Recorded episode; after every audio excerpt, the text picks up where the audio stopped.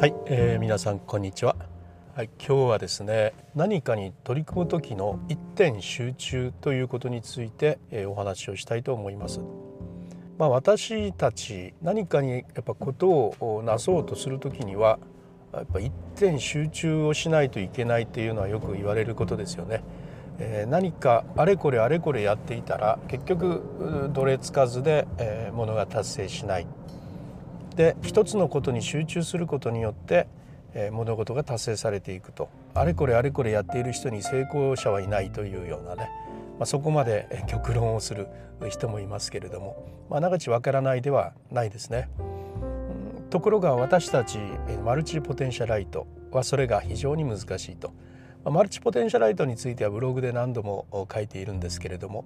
一つに決められない人たちのことということですよね。仕事をするにも一つの仕事に決められない。趣味も勉強も何か一つのことに決められないと。であれこれあれこれやってしまって、えー、なかなか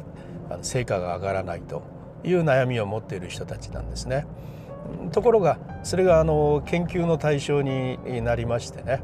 であのいやそういう人たちが確実に一定数いるけれどもでもその人たちのはダメというわけではなくてその良さというものは確実にあるんだということであのそういう人たちというのはさまざまなことを経験しさまざまなことを知っているので物事の折り合いをいろいろなこととつないで物事の折り合いを作ったり新たなあの知見価値を作り出したりすることがとても得意だと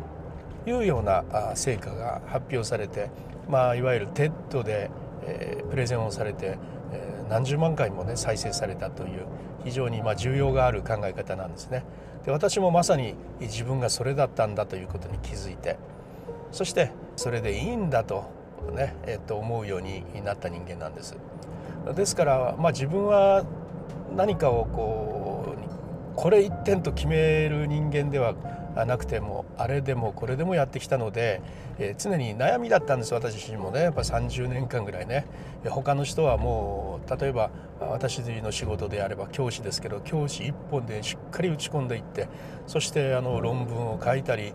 すごく実践のある力のある有名な人間になっていったり中には本を書いたりというようなね教師の世界で、え、しっかり成果を出す人間が周りにたくさんいましてそういう人の中ですごく自分は良くないなダメだなということをね、え、常にずっと思い続ける30年間だったんですけれどもまあそういう中でねじゃあ自分はどうだったんだというと、うん、教師という仕事はすごく自分に合っていて教師をする時には本当に打ち込んだんですけれどもでもそれだけじゃなくてですね打ち込む対象がイラストを描いてみたりとかあの物を書いてあの本を書いてみたいとかですね絵を描いた描いてみたいとかあの 3D アニメーションを作ってみたいとかですね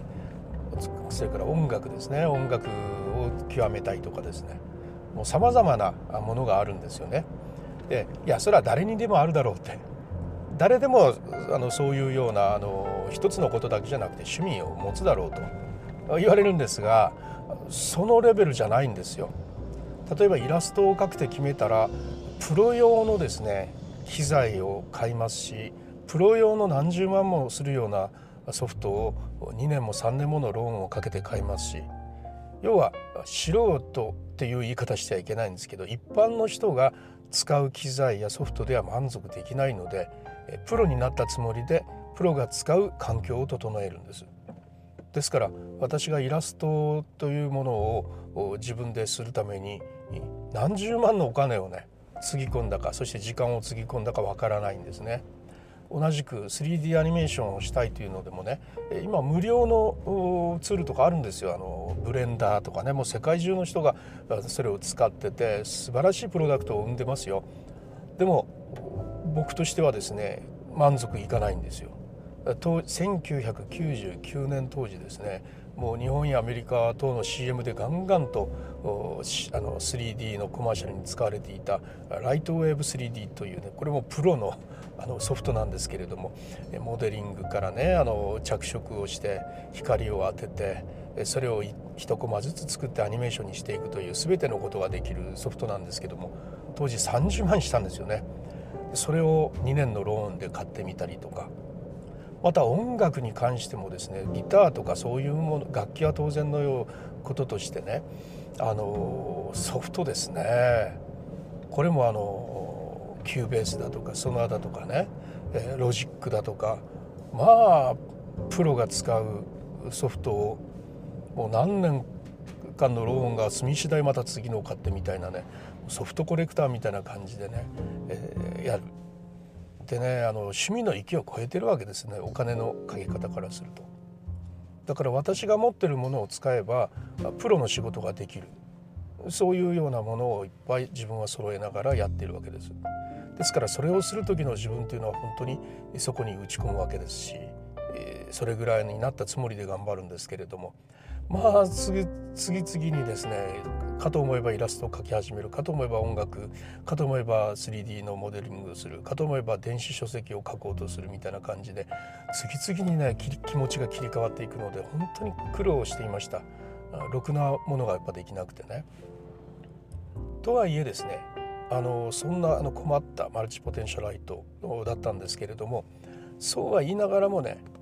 あの何らかのねあの生産物は作り出してはきてるんですよ。電子書籍も結局2冊の本を書いていますし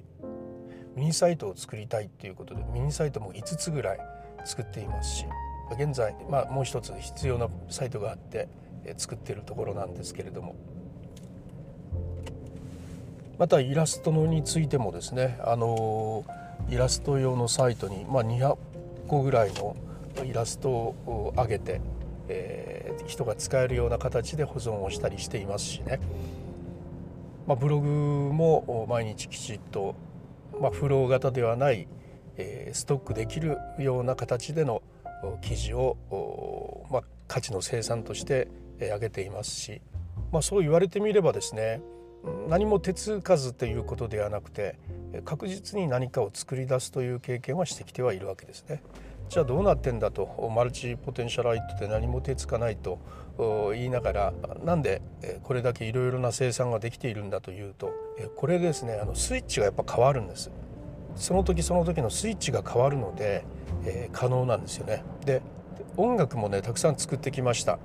で音楽を作る時の私は他のことを忘れられるんですよ。全部それに没頭して、えー、例えばそのかその期間はね忘れられるんですよね。で電子書籍を書く時にも私は1ヶ月間ほぼブログも書かずイラストも書かず何のことにも興味を示さず電子書籍だけに興味を示すことができたんですね。で現在自分で必要なサイトがあるんですがそのサイト作りに、えー、ブログ以外の全ての興味関心はがそこに今集中されているんですよ。